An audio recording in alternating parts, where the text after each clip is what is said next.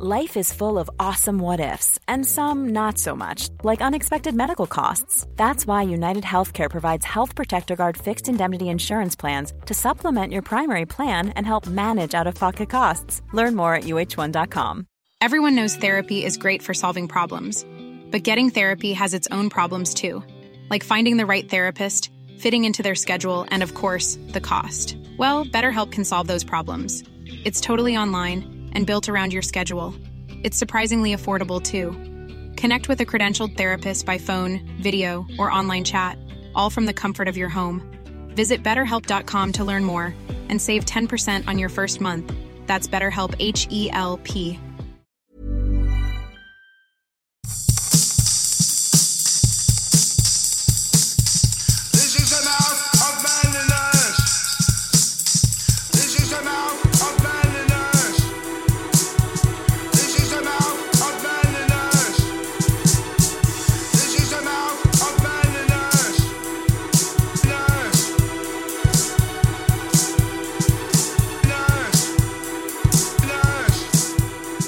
Welcome to the mouth of manliness. Welcome back to We're Nearly Out of Lockdown.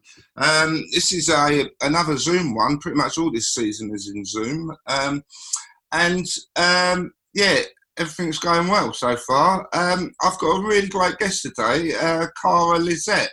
Did I say it right? Yeah, you did. Just got the coolest name. You've got a film star's name. Do you know? you really have. Thanks.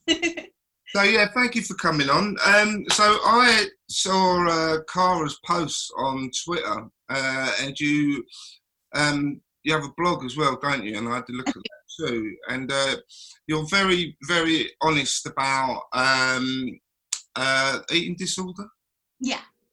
and um, I, I feel that it's really important that people, for starters, should feel able to be honest about these things. Um, and by like you being honest about it, then it means that people, you know, feel like it's not such a so much stigma. So, and that's kind of what this podcast is all about, really. So I just thought perfect person. Plus, um, I want to redress the balance of men to women. Uh, but that that was that's an aside, to be honest. I just want to talk to people. So yeah, thank you, thank you so much. Thanks for having me. So, um, so at the moment, I've got the so reading from your your post, I, I gather that you're um, that you're an outpatient now. Is that right? Yes, as of last week. So, how long were you an inpatient for? Well, I was in day patient, which is sort of in the middle. Um, so I was still coming home in the evenings to sleep, but just going to the clinic in the day. And that has been since um, the start of December. Okay, so quite a while then. Yeah. So you must feel good, but nervous. Yeah, yeah, that's a good description. Yeah. It's scary, but it's um it's good to kind of be moving on to like the next phase of it now. I think I can kind of put I mean that was a really difficult six months or so, so it's nice to kind of be able to put that bit behind me now. yeah, yeah. So, um, and are you a key worker as well, aren't you? I'm a nurse, yeah. Oh, I'm a key worker, not a nurse. So, so like, yeah. So now you've kind of come out and you've gone back into work as well. Yeah, kind of. Um, I've been working from home so far, and I'm still on um, part-time hours because I've been off for so long. Um, so it doesn't really feel like I'm properly back at work yet because I'm just kind of catching up on my emails and doing like admin and stuff like that. So tomorrow, actually, I'm going into the office, and that's the first time I'm going to be doing a shift in my office. Oh, really?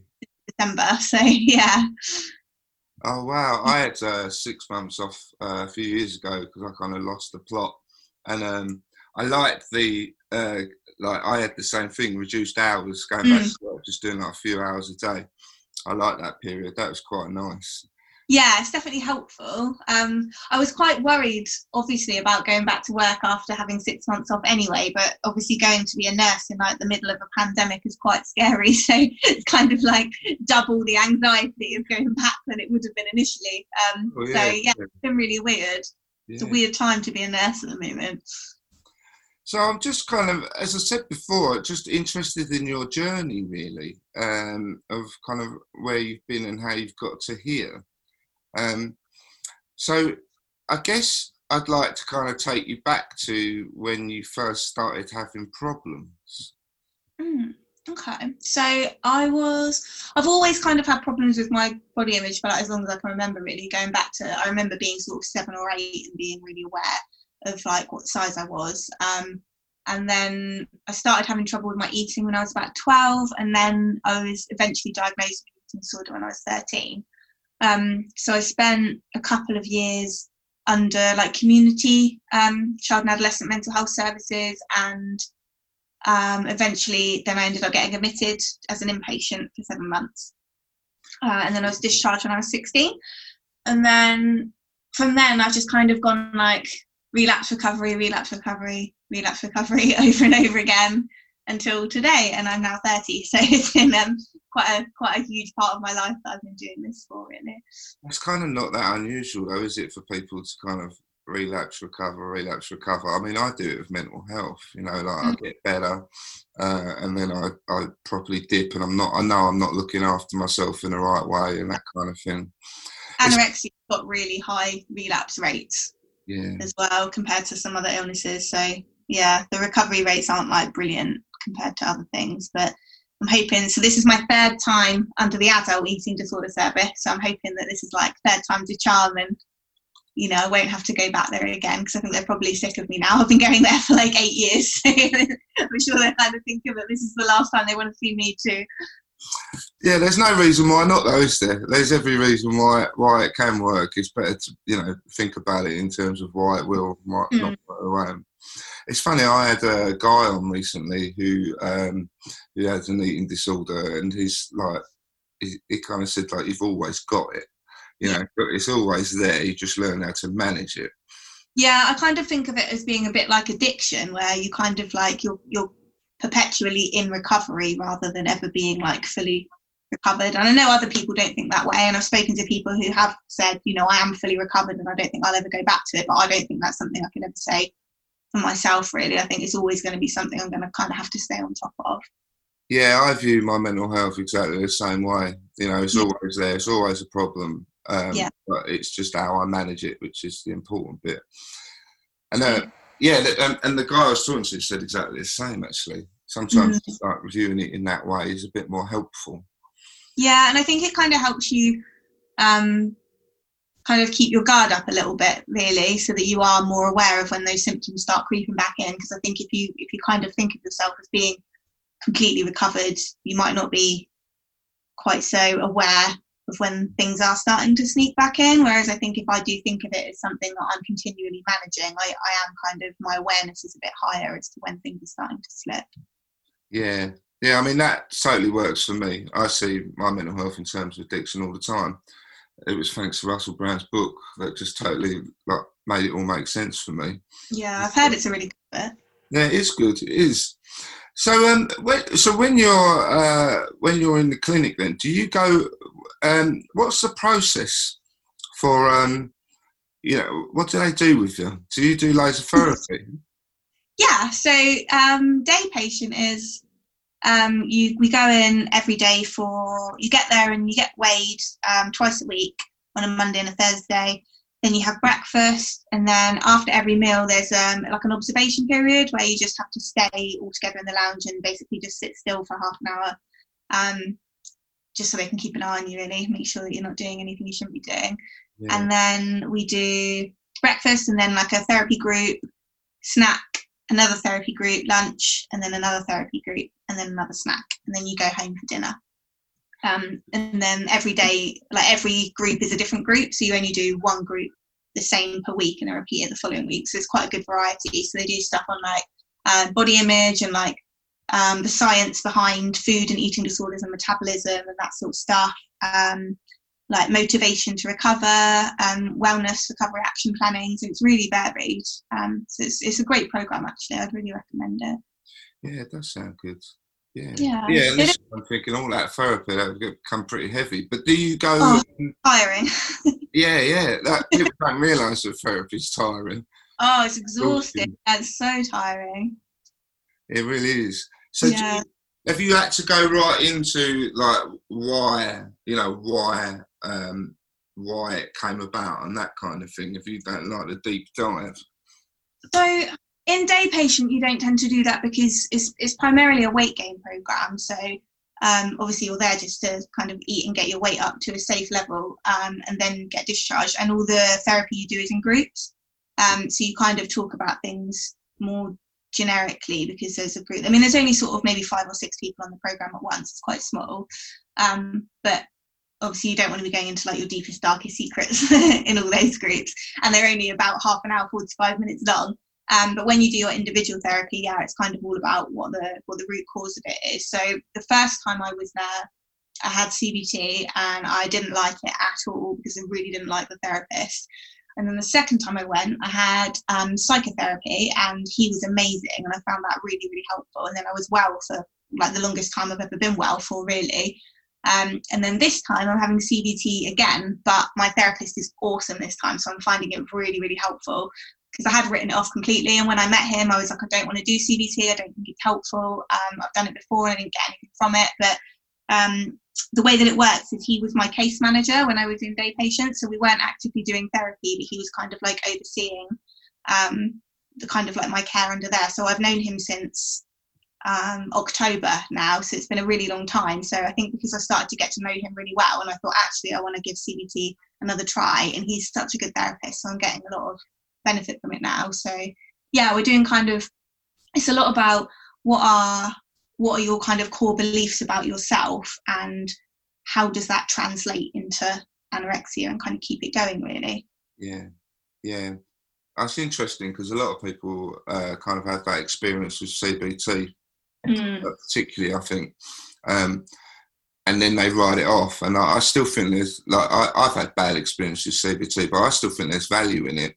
um, oh, yeah, it's just it depends who you're talking to, really. Oh, it makes so much difference. Like I don't think people realise like how much difference it makes a therapist compared to the actual therapy. Like in some ways, I think the actual therapy that you're getting, like the kind of therapy, is less important than the person that's delivering it. I totally agree. Oh yeah, you've got if you've got um if you manage to form a relationship with that person, you know, like just a rapport, yeah. uh, then you're ninety percent of the way there. You know, yeah. listen to them, won't you? It's, but you know, if you don't like them, and mm-hmm. seem arrogant, and like therapists can, can't they? Because they like they've got the key to the door, but yeah. Yeah, and then, then then I learned that they don't have the key to the door. That you you had the key to. You have door. it, yeah. My therapist said to me the other day, he was like, "It's not your fault you have anorexia, but it is your responsibility to recover." And I really like that because it's not like he's like, I can't do this for you. I can just kind of give you some tools, and then it's up to you to then use them.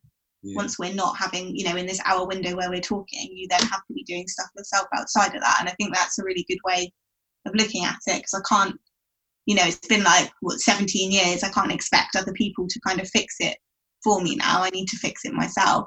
Yeah, yeah, that was uh, a massive like turnaround for me. Was that mm. kind of realization that no, like no one can actually really fix it only yeah. and, and I, I started to get a lot better soon after that kind of yeah. It's like, oh no, I've got to do the work. yeah, it's hard though. I've got to do the work. Like it's hard, yeah. Yeah, exactly. It's, it's really hard. All that soul searching. Yeah. It's interesting. You said so. Did you say around nine when you started feeling kind of self? Because it's kind of like it's yeah. funny. I did. The that's when I started to get ill uh, around nine. Mm. Uh, and that was very much about becoming self-aware and feeling like not good, like not as good as, or not yeah. good enough. Yeah, um, and that was when I started to become really aware of like how how much space I took up and how big I was compared to other people, and um, kind of became really aware of like the language people use around food and weight and diets and things like that. Um, and it was kind of I kind of grew up in a household where diets were kind of always going on and there was a lot of talk about weight and things like that. So I think, yeah, I became aware of it quite young. And I think once it was in my brain, it was in there. And I always say this now, like I, things like calorie counting and stuff like that, like I don't do it consciously anymore, but you can't really unknow the calories in something once you know it. Yeah. Um, so it's like, it's really hard to sort of unlearn all this information that's been kind of coming at you from every angle for your whole life. Like diet culture is everywhere. You can't you can't avoid it. Um, and it's got just progressively worse as I've got older. So yeah. it's kind of like every time I get on well, I've got like another layer of diet culture to kind of try and overcome each time, which is really hard. Oh yeah, you think it's it's awful now, and now mm. and now everyone's image is everywhere. Yeah, like it just kind of like intensifies the whole thing mm, massively. And I think, yeah, it's interesting you say if you grew up in a household where everyone was like well into diets and mm-hmm. dieting, mm. and it it's almost like it makes it an issue before you even start. It's like yeah so uh, yeah, how do you feel about that now? How do you kind of make sense of that? Um, yeah, I don't know. Like, I don't think it's anyone's fault. Like, I don't blame anyone for it. I kind of just blame like society as a whole for having this fixation on being skinny and about food being good and bad and you know holding this holding people kind of to this like moral standard of you're only a good person if you're skinny and you eat fruit and vegetables but you're a bad person if you're if you're fat and you eat cake and it's just this awful um like dichotomy that that is just horrible and i hate it. Um so i don't blame anyone like my parents or anything for kind of being susceptible to it because i think everybody is really. And you have to i think you have to really actively fight against it rather than you, you know to not let it kind of take over rather than just not being affected by it. I think you have to make a really conscious choice to try and think like actually i'm not going to give in to that. Um, in particular i think people are getting a lot more aware of it now and there is a lot more on like social media of people kind of fighting back against diet culture and, and that's that's really um, made quite a significant difference to me this time around actually is that um, i'm a lot more aware of when i can see it kind of creeping in and even sort of the more subtleties in just like um, like after Christmas this year, I went um, to Tesco and there was like exercise clothes and like diet cookbooks literally as soon as you walk in, and um, it's all these sort of messages you're just getting bombarded with constantly. So I think I'm a lot more aware of when that's happening now, and that's been really helpful for me in my recovery. It's funny because it also then goes along the side. The you know you've got to be thin, you've got to exercise, you've got to eat healthy, but at the same time you've got to reward yourself uh, with like nice food and uh, and alcohol and all these things that are like you know it's it, none of it really adds up. It doesn't yeah. really make sense, and all, all it is is people trying to sell you stuff. Yeah, absolutely. That is all it is. Yeah, so I say the diet industry doesn't care about your health; it cares about your money. Yeah, oh, there's a uh, funny thing. Um, I, I, heard this a long time ago when uh, it was like you know must have been in the 30s or something, but um, like these advertising executives decided that they, the best way to sell products and keep selling products is to tell women they're not good enough. Yes. Yeah, I read a really good book about that recently, actually, and it's fascinating, like how far back it goes. And it's almost like it's sort of, yeah, you're right. Like advertisers kind of realized almost overnight this is how to sell things, and, and diet culture's existed ever since. Yeah, just tell people they're not good enough and they'll do anything yeah. they can to like to make up for it. Yeah and particularly like what what science says is that diets don't actually particularly work and that most people that go on on like a diet will end up either the same weight as they were at the beginning or or heavier than they were at the beginning. And that's like a, a way to perpetually keep it going because you just tell people it's their failure and it's not. It's because diets don't really work but you just can keep people coming back over and over and over again because you're kind of feeding them this lie constantly. So yeah, it's a, it's a really toxic industry. Yeah, you know, like the kind of introduction now of like comfort food. Mm. Like, where did that ever come from? like, I feel sad. I need some comfort food. It's like, like that's just another way to try and sell you shit and yeah. make you feel like you're not good enough. And yeah. it just seems like it all kind of stems around there. Yeah, because I think actually, like food is something that should be enjoyed and actually like i don't think there's anything wrong with getting comfort from food but it's that they then make you feel guilty about it afterwards. Mm. like um, treat yourself with a bit of cake because you deserve it and then it's like actually you shouldn't have eaten that. And then you just end up like overthinking everything so much. So i think actually the idea of like getting enjoyment from food is lovely but then you've got this whole industry telling you that that's wrong at the same time unless it's like a salad or something like that. Yeah so what? So when you were around nine, then so you started to kind of feel really self-conscious. Mm. It's quite amazing how, like, you know, that, that's certainly something that happened to me. and uh, I'm quite amazed by um, how regularly people say things like that. How they're kind of their, their mental health kind of declined when they started to feel like they weren't good enough, or mm. you know that they don't match up to others. Um, and like some people bounce back from that really easily, and they don't give a shit. And then some people like me, uh, it just invades your thoughts, and it's just there all the time. Then and then everywhere you look, you're like, I don't add up. I'm, you know, yeah. you, you look everywhere and nothing, you're not good enough anywhere. Mm-hmm. And uh, yeah, people don't realise that how much those small things can really just kind of infest your brain. Yeah, absolutely. It all adds up, doesn't it? It really does. So then, so, so what was? So did you then just, you know, decide that? Um, what did you start dieting initially? Uh, how does I'm just interested in how that comes from, you know, those thoughts and feelings to then, like, an eating disorder as such. You know, I don't really remember. Um, I don't. I don't remember it being this kind of like overnight decision. Mm. Um, I think it kind of crept in over like a series of of months. Um, but yeah, it was so long ago, and I think because I've had so many relapses in that time, it's really hard for me to pick out kind of like where things have started, I just remember kind of getting to this point and everybody suddenly being really concerned. And I don't really remember what had happened yeah, yeah. prior to that so much. Yeah. Um, yeah, so I'm not exactly sure, to be honest. So it must have been so. Yeah, it's just um, it's quite heavy that you come, you know, that you were uh, then kind of admitted quite quite young, weren't you? Fifteen, I was, yeah. Yeah. Yeah. Really scared. That sounds really scary. Yeah, it was. It was. So I was um I was in the community being seen weekly for um a good couple of years and then I did day patient for for four weeks and then they thought that wasn't sufficient so then I did inpatient for for six months. Um yeah it was scary. Yeah, I had a, a friend who had eating disorder, and um, so much of it kind of came down to like um, for her, it was all about um, like control, like she had no control elsewhere, so she yeah. kind of seek control through foods, you know, like when she would eat it, you know, you know, yeah. and that kind of thing, and um, like that kind of made sense to me. Yeah, this is like what a lot of the work, like me and my therapist have been doing over the last like few weeks is that um yeah transpires that i'm just like a massive control freak and that's kind of what like the route is now. Is, if we can kind of tackle your need for control then the other things will fall into place a bit easier. So that's kind of what we're we're working on at the moment. Ah okay.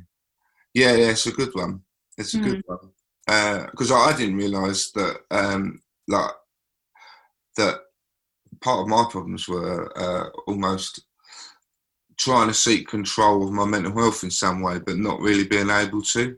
Yeah. And then I saw a therapist, and he was like, "Oh, you can't control anything." Yeah. you can't. You control what you think, and that's about it. Yeah. You, you, can't control anything else other than that, and, yeah. and all the time you're trying to, you're just gonna like make yourself more real.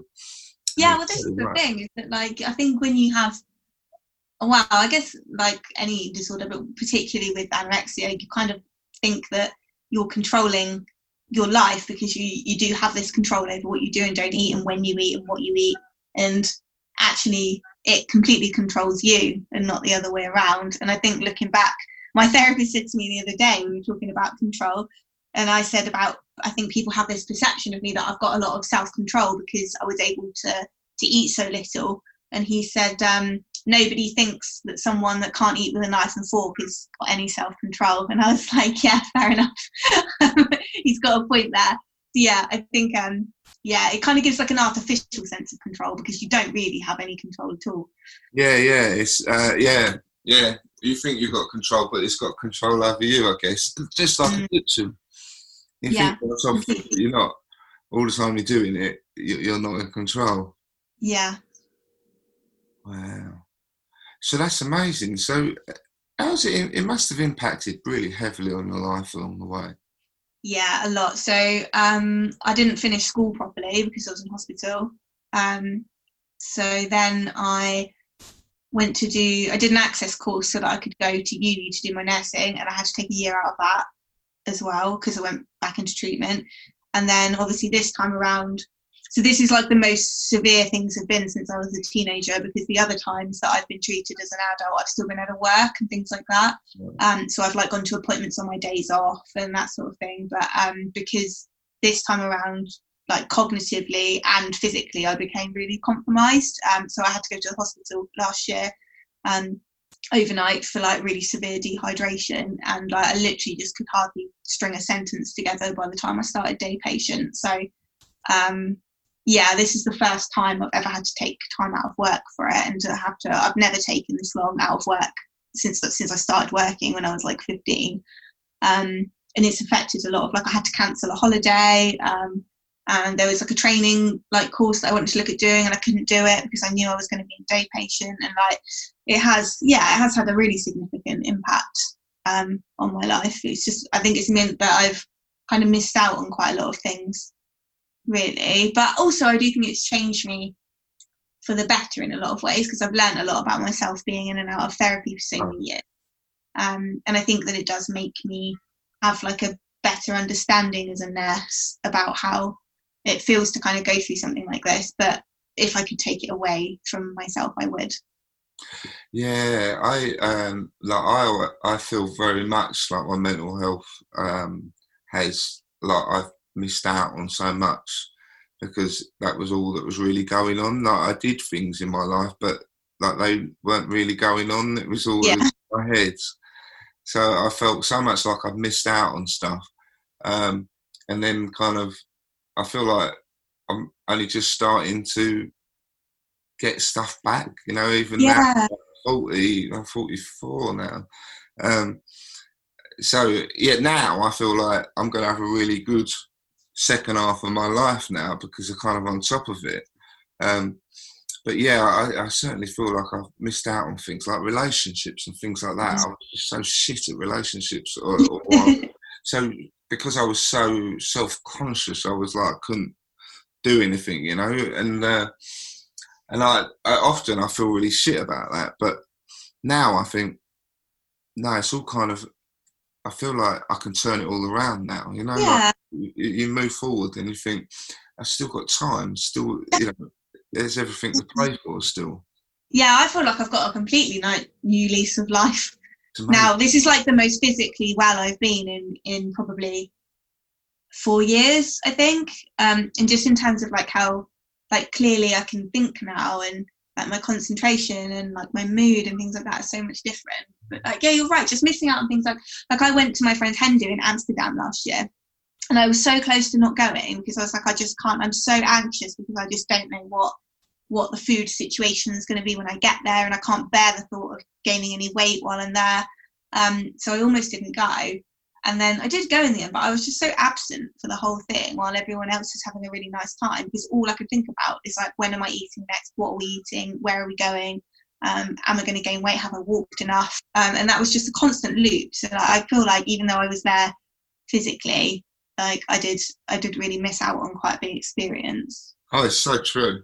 Yeah, because your head's you're like yeah, everything's going on around you, but it's a whole little universe inside your brain.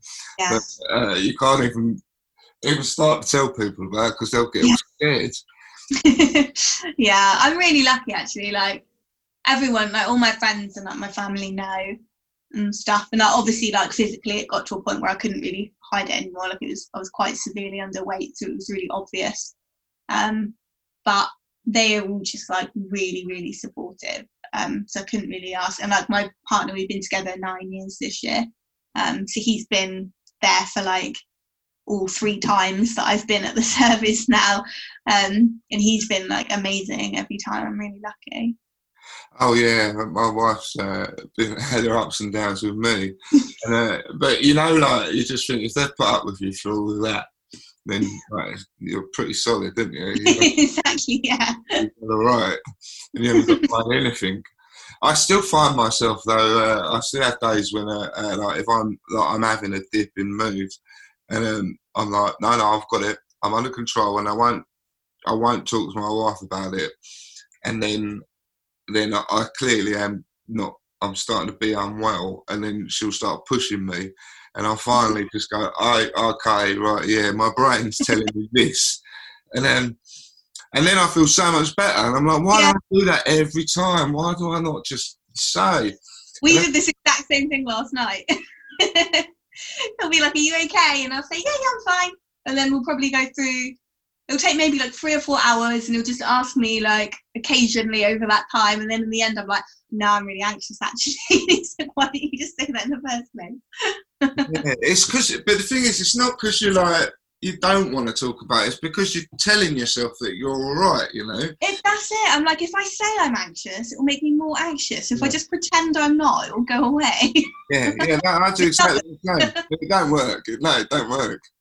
So, so do you? It, so is anxiety quite a key then for you?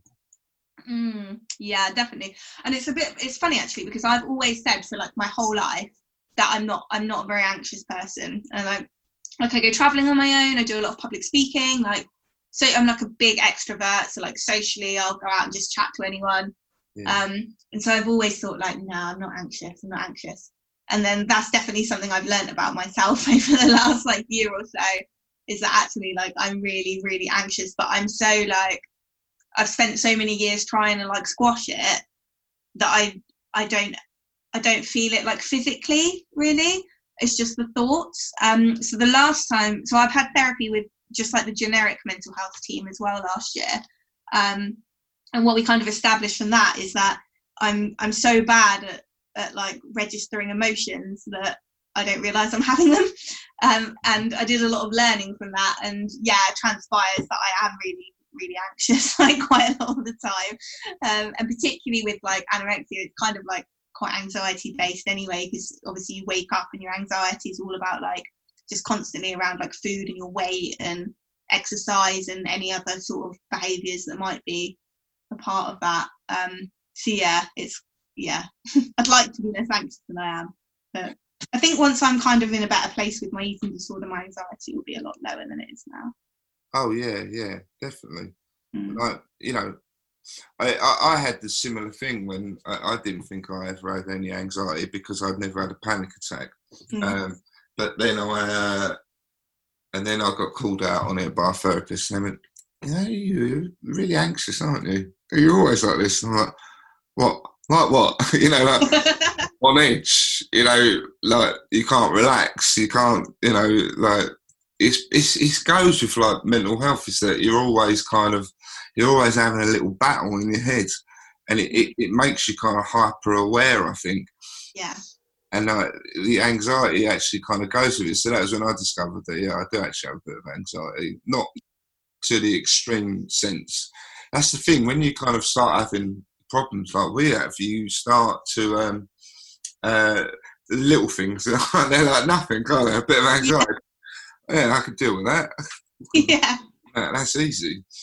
Yeah. Like I definitely I think it is all it all really intertwined with my eating disorder because I think like I do have really specific ang- like sort of fears, but uh, yeah, like I said, generally, like I don't have any sort of like generalized anxiety. Like I'm really sociable and I'm quite happy doing things independently. So I, I do think when I'm kind of over this this hump, so to speak, I think that that anxiety will come down a lot. Oh yeah, you're you're virtually there though. You Thanks, know, James. I think about it in terms of I've done it. I've Yeah. done it. I've smashed it. Easy. What next? That's what I, that's what I do now. I Hopefully, I'll be saying it. that in a few months. Yeah. Come on, what else? And then you start thinking, oh, and then like I, I found like um, few years down the line of doing a lot, a lot of work on myself and having psychotherapy and everything. Uh, I found that where I was constantly having to kind of remind myself of techniques and things that I've been that I'd learned, um, like they always said, you know, if you keep doing it, it will become normal. And then, like one day, I was like, "Fuck!" It has actually become normal. yeah. I'm actually like, that's my normal now. yeah. It took like, you know, like 35 years of battering it, but that became my normal. And now, uh, it's kind of unusual that I'm the other way around now. Yeah, it's just a lot of it's practice, isn't it? Is that you can get these skills in treatment, but they're not going to work if you just do them an hour a week when you're with the therapist. the hard work is outside of that hour when you're having to do it yourself. But you're right, like it does, it does get easier and easier. And I think there does come a point where one day you're suddenly like, oh, hang on, I used to get worried about that, and and I'm not worried about it today. And that's when you start noticing the changes. I think. Yeah, yeah. I, have got to the point now where I'm like, I'm doing really well with most things, and now there's the little things, like drink a bit less at the weekends you know, just like really little things now. And now I'm like, actually, I really want to do that. I really want to deal with these other little things because, you know, how how good could I feel? You know, yeah. it might be there might be a whole other world of good in yeah. There. You start thinking, yeah. ah, because I've done this, now I can do that. It's pretty amazing. Mm. So what, what do you do public speaking then? Is that about about this? Yeah so it started with um i started working you know time to change they're uh, like um, a mental health like anti-stigma um, campaign. And so i started working for them in 2013 i think it was. Um, so i used to spend a lot of time going around to like schools and youth groups and things like that just kind of talking about my story and just mental health in general and trying to sort of break stigma down. Um, and then since i've kind of like gone to uni and done my nursing and stuff like that. I, I've gone back to uni and done a couple of lectures, and um, I do some like presentations with work where we deliver, um, yeah, like sort of teaching sessions to like parents and teachers and social workers and, and anyone that works with young people really or has like a sort of caring role for a young person about um, children's mental health and kind of how to work with that. So it's been really nice actually because I quite enjoy public speaking. So it's been nice that I don't do as much actively with time to change now, but I've been able to sort of transfer a lot of those skills into my like professional, like into my nursing life. So it's been really nice. It's um, it also gives you uh, makes you feel good about yourself. Mm, it's such a good skill to have as well for life. I think like just being able to like fall back on that because you do like in education and stuff a lot you kind of have to do like public speaking stuff so mm. um yeah i felt really fortunate actually by the time i got to uni and we were having to do presentations i'd already been doing public speaking for like three or four years by then so i felt like it was really nice for me to not be absolutely bricking it when i had to do a presentation because i'd already been practicing for quite a while so yeah it's definitely a skill that i think i'm really grateful that i've that i've developed kind of through working for time to change it's been really useful for me I found, um, you know, uh, you, you, said earlier about um, like core beliefs. Mm. And um, I remember experiencing core beliefs um, when I was having therapy and really struggling with what my core beliefs were. Mm. Um, and then I kind of I just came to the conclusion it was just about what things do I like or what would I how would I like myself to be. Mm. It was really, really strange and difficult. Um, but I essentially took from it that you should do the things you like doing a lot. And, yeah. and then those things will make you feel good about yourself, which kind of is the opposite to what your head's telling you. yeah, that's the hard thing, isn't it? Sometimes you have to like pretend to be better to get better. Yeah. Like, yeah, a while ago it said like with anorexia you have to act recovered in order to be recovered because you have to eat your meals and you have to stop doing you know all the bad things that you're doing and you have to basically behave like you're well in order to get to the point where you're actually well which is weird because you're kind of faking it all the way until you make it. Yeah yeah but you are yeah that's exactly right that's so true. And like that kind of and and one of my core beliefs is like I don't like lying and I don't like bullshit. And yeah. you're kind of actively bullshitting you're trying to bullshit your, your brain and then your brain yeah. and you're a fucking fake. Yeah just fuck off. I, I, found. Um, have you done stuff about uh, um, like kind of not being, out you know, like mindfulness techniques, mm. like not being like angry with your brain, where you're like, ah, it's all right. You yeah. Know?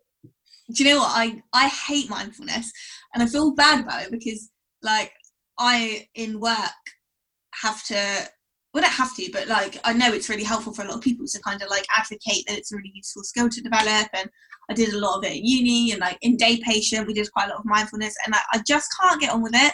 I've tried so hard, and like through like all different kinds of therapy, I've tried it, and like it's just not for me at all. I struggle with it so much, and I think it is just because I'm not very good at it. But like, it's just the more I try and like empty my brain, the more it goes into overdrive and kind of like makes me think about all the things I don't want to think about. So I kind of prefer to like busy myself, which might not be the healthiest strategy to kind of cope with those things, but it's easier for me to do that than it is for them to kind of just sit there, you know. Oh, you have to you have to work with what what you've got, you know. Like you have to if something works and you grab hold of it with both hands. Totally. Yeah. I remember like first going in psychotherapy and them saying, uh, like really kind of sitting me down and going, if you're going to go into psychotherapy, like you've, like have you got support? Like you know who's at home, um, you know who else can support you? Because they're like we've got to break down all of your defences Mm. and then build them up again. And I was like, I walked out of there as a shell of a man, just, Yes. like just almost breaking down because I'm like, fuck, I didn't know it was that bad. Yeah, therapy's hard. Like it's really hard. It is. I love it. Like now, I love therapy. Like I can't wait to have therapy. And but I sometimes come out of it exhausted. But more than not, now I come out of it feeling pretty good. I'm Yeah. I get that. Like if I I do feel I do feel tired afterwards sometimes if it's been like particularly difficult. But I think a lot of the time I come out of it feeling quite energized and like yeah, I've kind of I'm sorting my shit out. I know what I'm doing. Like I'm in a good place. And then obviously things go up and down throughout the week until my next session. But yeah, a lot of the time now I do come out of it with a bit of a buzz of thinking, oh yeah, I'm kind of taking back control over this situation and kind of a bit more hopeful about the future really. Yeah, I do. I think, uh, like, I'm the. Excuse me, I didn't get really stuck into mindfulness. Um, but, like, that, that kind of concept of not necessarily, um, like, kind of sit with it, but um, don't fight it.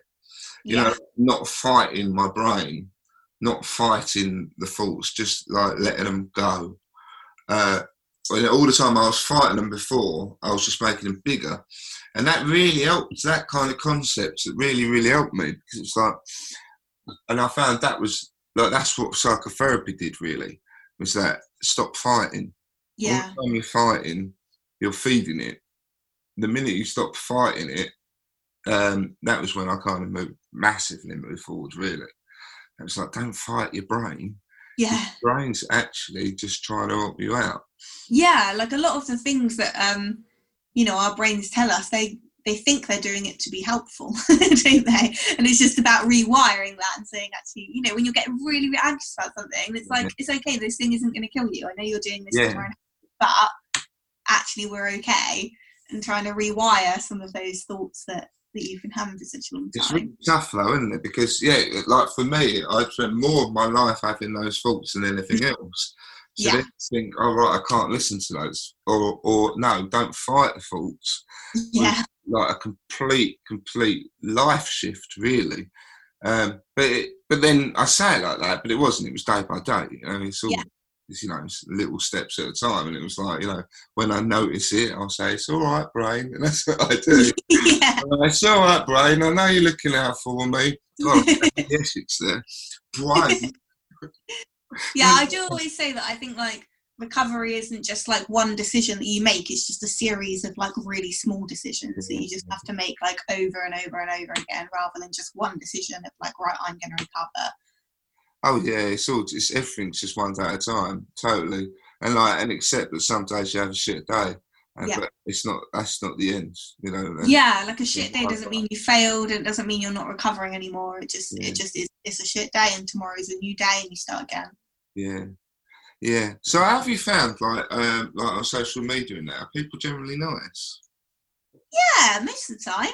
Like as you get, I kind of I find it weird that like I have so many people following me because I don't really know why they do it. so it's quite strange because it's happened quite quickly and I don't really understand why. So I still kind of treat it as in I'm just talking to a void of like a hundred people, and obviously it's quite a lot more than that now, so it's quite weird. So I don't know. Every now and again, I'll get like I'll get like a, a weird comment or like I get a lot of creepy men in my inbox. but like other than that, yeah, I would say like ninety percent of people are nice. And I've had some really good opportunities come through social media for like um, like different public speaking things and like a few different podcasts and like writing opportunities and stuff like that. So um, overall, I would say it's definitely been more useful than bad for me. Yeah, yeah. I think uh, like you have to kind of um, take it all with a bit of a pinch of salt. You know, like it can be something that can really bring you down if you let it. Um, but I think people are inspired by you. You know, you, are kind of you're getting up there and you're doing it, and you've been knocked yeah. down, and but you've got back up again. That's really inspiring. You know, like um, I, as people need that. You know, they need to be able to hear that, and they need to be able to see it. Like it's like you're a survivor. You know, like, yeah. special about that. Cause and I think you kind of need to like with social media, like some of it can be so toxic. I think you need to kind of make it a safe space for you. So that might be unfollowing people that you think are not very good for your mental health or you know, be liberal with the block button. If someone's being horrible to you, block them. If what they're saying is upsetting you, block them. Like you don't owe people anything on social media at all. No, no, it's not a personal relationship, is it? That's the thing. It's like you, you don't have to. I find I'm like overly polite. I fall over myself to be polite. If someone like someone had a go at me the other day because I kept like you know, posting about the podcast, and I put subscribe on it, and they were like, "I'm a mental health uh, nurse, and I think I'm not comfortable with the word subscribe." And at the time, I'm like, I just said, "Oh, well, I'm sorry." You know, like I don't, don't mean to uh, offend. Like there was nothing, but actually, fair enough. I should think about what I'm putting. And then I'm like, subscribe. It's not prescribe, is it? Like, I don't understand. yeah, I don't know. Uh, it's not subscribe and yeah. I think you're never going to please everyone on social media, are you? And I have got a lot better. Like as my following has grown, I've got a lot better at setting boundaries. I think, and kind of yeah, just like I just if someone's horrible to me now, like ninety percent of the time, I'll just block them. Very occasionally, I will I will give in and I'll have an argument and then I'll be really cross with myself afterwards. So I think, what was the point in that? Like, it's so pointless arguing with people on social media. Like, I'm not going to change people's minds as much as I would like to, and I try, and it doesn't get anywhere because people don't go into arguments on social media with the, the aim that they're going to change. Like, that's just not how how people enter those conversations. So yeah, now I just block people if they're horrible to me, and it's just like they're gone straight away. I don't need to think about it anymore, and I would highly recommend that as a strategy. To be honest. Yeah, they just want attention. That's all. That's all it is. It's like a pretty normal kind of human thing. It's like, you know, it's like swearing at a celebrity. Like attention. Uh, I've, I've certainly done that a few times. so we're coming up to our end of the hour, um, and I wondered if you had any kind of little things that you've learned along the way that you feel, you know, it might be a phrase or something like that that you that you could impart on other people that you can think of? Because I've got hundreds. My biggest piece of advice is that I think if you are struggling, then just don't do that in silence because I know that every time I've been unwell without professional help, I wouldn't have got to where I am. And that's not to say that's true for everyone. It might be that you're just speaking out to your friends and your friends are enough to kind of get you through whatever you're going through. Like it doesn't always have to be like it doesn't mean if you if you're not getting professional help you're doomed. Um, but I think if you do kind of suffer in silence, your chances of getting through what you're going through are, are much smaller yeah. than if you're kind of reaching out to other people, whoever they are. Um, my favourite phrase at the moment is "You're never too much, but you're always enough," because I think it's a nice way of kind of thinking that actually you're you're exactly who you're supposed to be in the moment and you're perfectly good enough just as you are and you don't need to do anything to kind of change yourself because the people that love you love you for you and if people don't love you for you they're not people that you need. That's a lovely bit of advice. I like that. That reminds me of uh, um, one that was uh, you're exactly who you should be and where you should be I like that, yeah. Because you're thinking the whole time, oh, like for me, I'm like, I should be a rock star, and it's like, yeah. damn, no, you're you're where you should be. You're, like, you're yeah. meant to be there, and you're and you're meant to be as you are. Yeah, I do think life has a way of kind of working itself out. Yeah, I do as well. Yeah, we do. Well, that's it. Thank you so much, Cara. I loved it. Thank you so much. I really, really appreciate it. Oh, thanks for having me.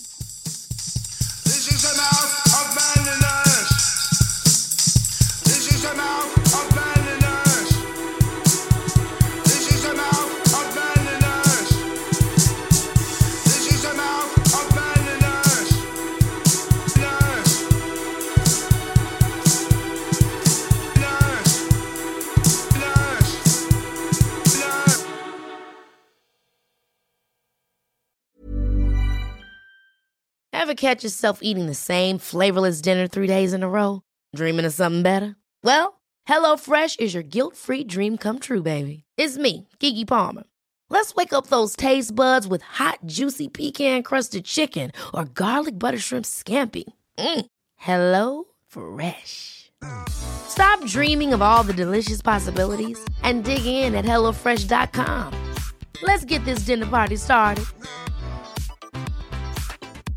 Mom deserves the best, and there's no better place to shop for Mother's Day than Whole Foods Market. They're your destination for unbeatable savings, from premium gifts to show-stopping flowers and irresistible desserts. Start by saving 33% with Prime on all body care and candles. Then get a 15-stem bunch of tulips for just $9.99 each with Prime. Round out Mom's menu with festive rosé, irresistible berry chantilly cake, and more special treats. Come celebrate Mother's Day at Whole Foods Market.